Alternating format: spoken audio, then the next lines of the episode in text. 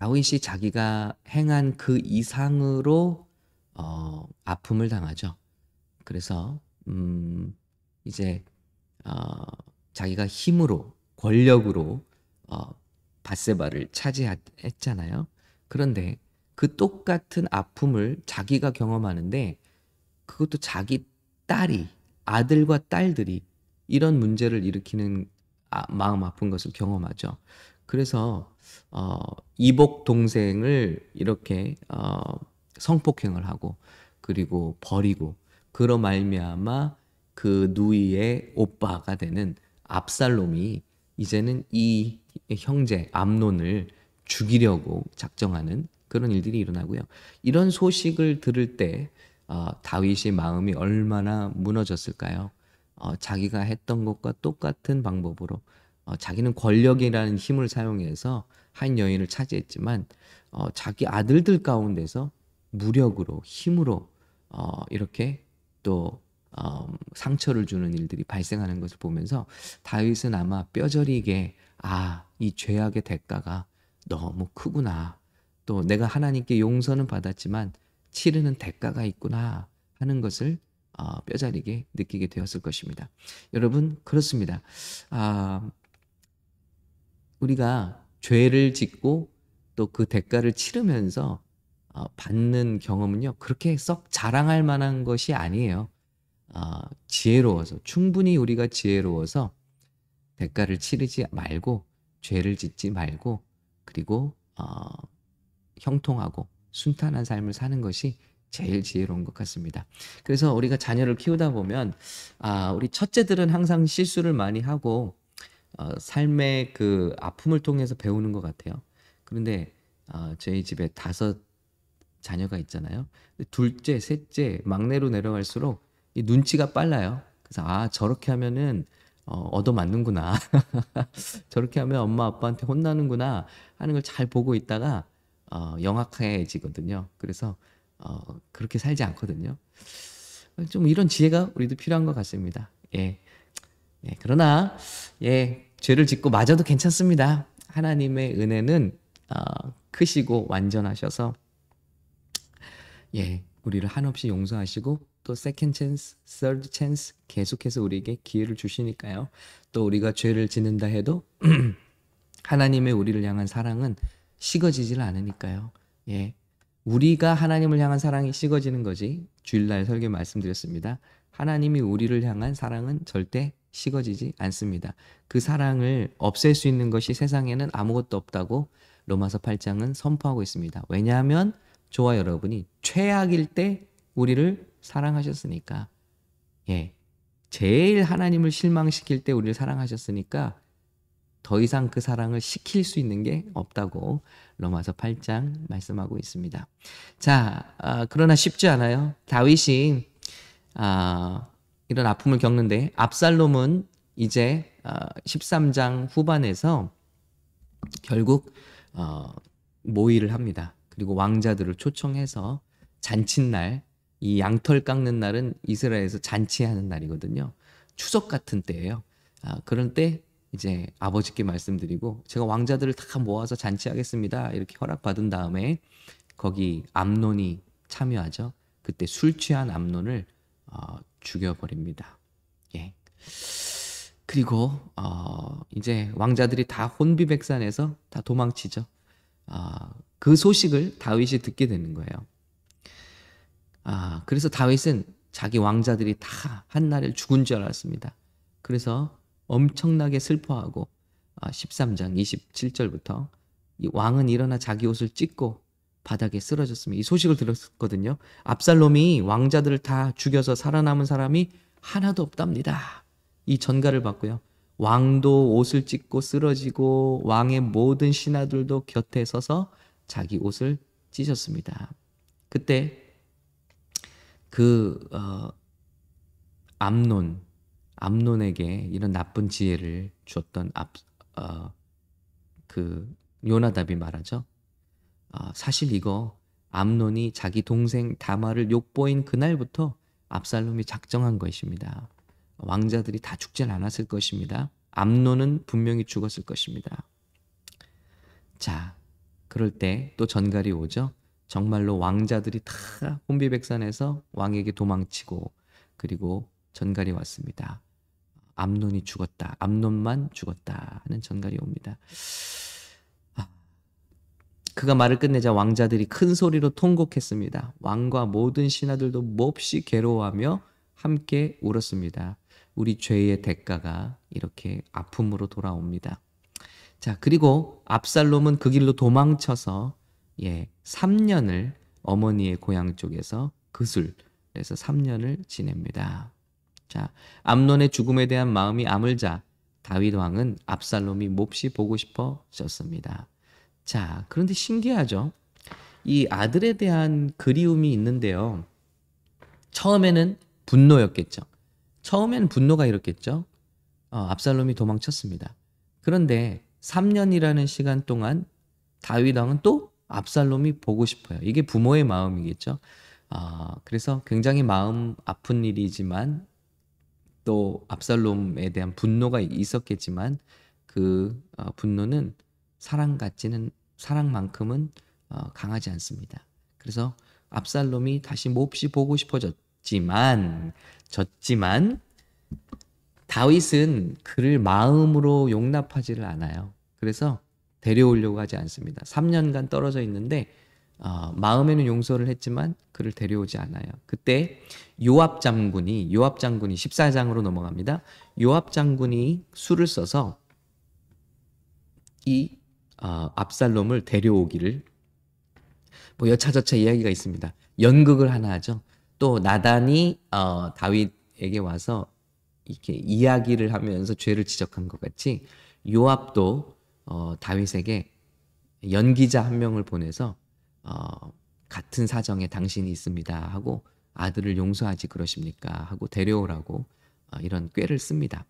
이 요압이 계속 보면요, 음, 여기 붙었다 저기 붙었다 하면서 자기의 권력을 계속 다져나가는데 어, 요압은 아는 거죠. 압살롬이 다윗의 다음 어, 후계자가 될 거라는 것을 그래서 압살롬의 마음을 얻기도 하고 다윗의 마음을 얻기도 하고자 이렇게 중재를 하고 있는 겁니다. 결국은 그런데 나중에 가면 알게 되겠지만 요압은 진짜 충성이 아니라 가짜 충성을 하는 사람이에요. 그래서 마음으로부터 어, 권, 권위를 따르는 것이 아니라 자, 철저히 자기의 유익과 자기 자리를 지키기 위해서 어, 자기 위에 주신 권세에 충성하고 있는 모습을 요압은 보여주고 있죠. 다윗이 사울에게 충성한 거랑은 다른 모습이에요. 자, 그래서 압살롬을 잘 중재를 해서 데려오게 합니다. 결국 14장에서 다윗이 그래서 압살롬 요압 요압을 통해서 그 압살롬을 데려오는데요. 여기서 제가 좀 놀라운 장면은 이제 데려오는데 요압은 일어나 그술로 가서 3년 동안 떨어져 있던 압살롬을 예루살렘으로 데려왔습니다. 그러나 왕이 말했습니다. 그를 자기 집으로 보내라. 그가 내 얼굴은 볼 수가 없다. 그래서 뭔가 용서는 하는데요. 조건을 붙이고 마음으로 진정으로 용서를 하지 않는 거죠. 그래서 압살롬은 왕의 얼굴을 보지 못하고 그냥 집으로 돌아갔습니다. 그런데 이 압살롬이 거기서 거기서 왕과 떨어져 있는 그 2년 동안 반역을 꿈꾸는 거예요. 그러니까 용서받지 못한 아들이 아버지께 용납을 경험하지 못하는 아들이 결국은 마음에 이 어, 벽을 쌓고 아버지를 대적하면서 결국 아버지를 대적해서 쿠데타를 일으키는 그런 계획을 하는 거죠. 자, 압살롬은 예루살렘에서 만 2년을 살았지만 아니 같은 동네에 살면서 왕의 얼굴을 보지 못했습니다. 자, 아 이런 비극이 예, 다윗 집안에서 일어나고 있다는 거예요. 여러분, 그러자 다음 장은 이제 압살롬이 반역을 꿈꾸는 장으로 넘어갑니다. 그래서 아버지를 죽이려고 달려들게 되죠. 여러분 이 모든 일들이 어디서 시작됩니까? 다윗의 범죄. 그러나 음, 이것으로 말미암아 아들들 가운데 일어나는 범죄들. 그런데 형식적으로는 용서를 했지만 마음적으로는 용납하지 않는 그런 어, 형식적인 용서 이런 일 가운데 깊은 골이 생기고 결국은 다윗이 또 이 고통을 당하게 된다는 거죠.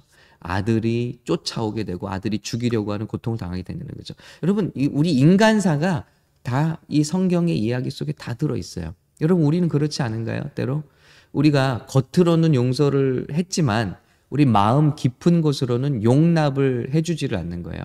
그래서 그게 아들이건 딸이건 혹시 뭐 형제 자매이건 간에 우리가 용납은 안 하는 거예요. 그리고 마음으로 이것을 차단하고 마음으로 거리를 두고 내 어, 이렇게 다윗처럼 3년이 지나도록 볼 마음이 없고 또 2년이 지나도 볼 마음이 없는 거죠. 그래서 아, 겉으로는 가족이지만 정말 그 마음 속들로는 이렇게 다 갈래갈래 갈라져 있는 경우들이 있습니다. 또 그뿐인가요? 우리 교회에서도 볼 수 있죠. 내가 어, 이름으로는 어느 교회 성도이지만 마음으로는 목사님을 용납하지 않고 마음으로는 성도들을 용납하지 않고 또 목사님들도 마찬가지죠. 내가 우리 교회 무슨 성도들이지만은 어, 마음으로는 거리를 두고 마음으로는 내놓고 마음으로는 잘라놓고 이렇게 용납하지 않는 경우들이 있고요. 우리 친구들 가운데도 마찬가지고요. 우리 성도들 간의 교제 가운데서도 마찬가지라는 것입니다. 그러면 이런 마음들 속에 누가 역사하죠? 바로 사탄이 역사하는 것입니다. 그래서 어, 사도 바울이 우리에게 권면할 때 마음에 분을 품어도 품을 품을 수밖에 없죠. 우리가 살면서 왜 분을 낼 수밖에 없는 일들이 있죠. 그런데 뭐라 말씀하시죠? 해가 지도록 분을 품고 가지 말라는 것입니다. 예수님 말씀하시죠. 한 베드로가 한 일곱 번 용서하면 많이 용서하는 거 아닙니까? 그랬더니 일곱 번에 일흔 번씩, 일흔 번에 일곱 번씩 이게 490번 용서하라는 얘기가 아니고 용서는 너희의 그냥 라이프 스타일이 되어야 된다. 그렇지 않으면 이 밤을 두고 넘어간 용납하지 않는 서운한 마음 또 어, 그 화가 나는 마음 가운데 사단이 교묘하게 들어와서 간극을 벌리고 또 압살롬처럼 이를 꾸미게 만들고 그 피해는 고스란히 용납하지 못한 우리들에게 또 돌아오게 된다는 거예요. 또한 우리가 날마다 기도하잖아요. 예수님이 가르쳐 주신 대로 우리가 우리 죄를 사하여 준 것 같이 아버지께서도 우리 죄를 사하여 주옵시고 이렇게 기도하는데 이걸 우리가 용서하지 않는다면 이런 기도와 똑같아요. 우리가 서로를 용서하지 않았으니 아버지도 저희를 나를 용서하지 않으셔도 됩니다라고 말하는 것과 같다는 것이죠. 여러분 그러니 우리가 살기 위해서라도 예, 마음으로부터 용서하는 일을 성공해야 되겠습니다. 진정한 신앙생활의 기쁨을 맛보기 위해서는요, 우리 마음 가운데 이렇게 형식적으로는 뭐 관계를 갖고 있지만 마음으로는 용납하지 못하는 관계들을 우리가 매일매일 기도하면서 쏟아내고 정말 그 사람이 밉다면 하나님 앞에 토설하고요. 하나님 앞에 일러 바치고요. 때로는 다윗처럼 저주를 합니다. 예. 저주를 하는데 하나님 앞에 와서 해결하는 거예요. 이거요. 이런 이런 경우들이 있어요. 여러분 마음속에 있는 걸 푼다고요. 이게 이게 신앙적인 거라고 그 사람한테 찾아가서 나 사실은 너 되게 미워했어. 나 사실은 너 마음에 안 들었어. 그러나 지금은 괜찮아. 나 마음에 털려고 이렇게 얘기해. 너랑 잘해보려고 이렇게 얘기하는 거야. 여러분, 이런 경험 있으신가요? 저는 많아요. 예, 목사님 사실은 이런 거 서운했어요. 이런 거 저는 어, 안 좋았어요. 그렇게 하면서 정직하게 얘기를 한다고 하는데요. 이건 사람한테 그렇게 하는 거 아닙니다. 이거는 또 상처를 주는 거예요. 여러분, 그 사람이 무슨 죄입니까? 여러분, 용납하려면 여러분 마음속에서 하세요. 그리고 뭔가 미우, 밉고 서운한 감정이 있으면 하나님 앞에 와서 다 먼저 털어놓으시는 거예요. 뭐, 욕을 하든지 저주를 하든지 다윗이 한 것처럼 하나님 앞에 와서 하는 거지 그 사람 앞에 가서 나 너한테 턴다고 지금까지 서운했던 거 다 얘기하고 미워했던 거 다 얘기하고 그렇게 하면요 절대 관계가 회복될 수가 없습니다. 회복을 원하시면 하나님 앞에 와서 다 털어내고 그리고 그 사람에게 가서는 오직 샬롬을 선포하세요. 축복을 선포하세요. 예.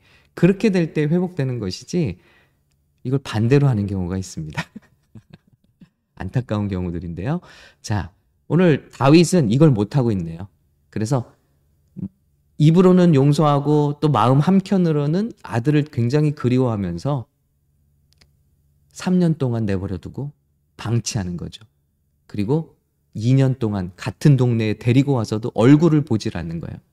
그때 다윗의 삶에 엄청난 재앙을 가져오게 된다는 거.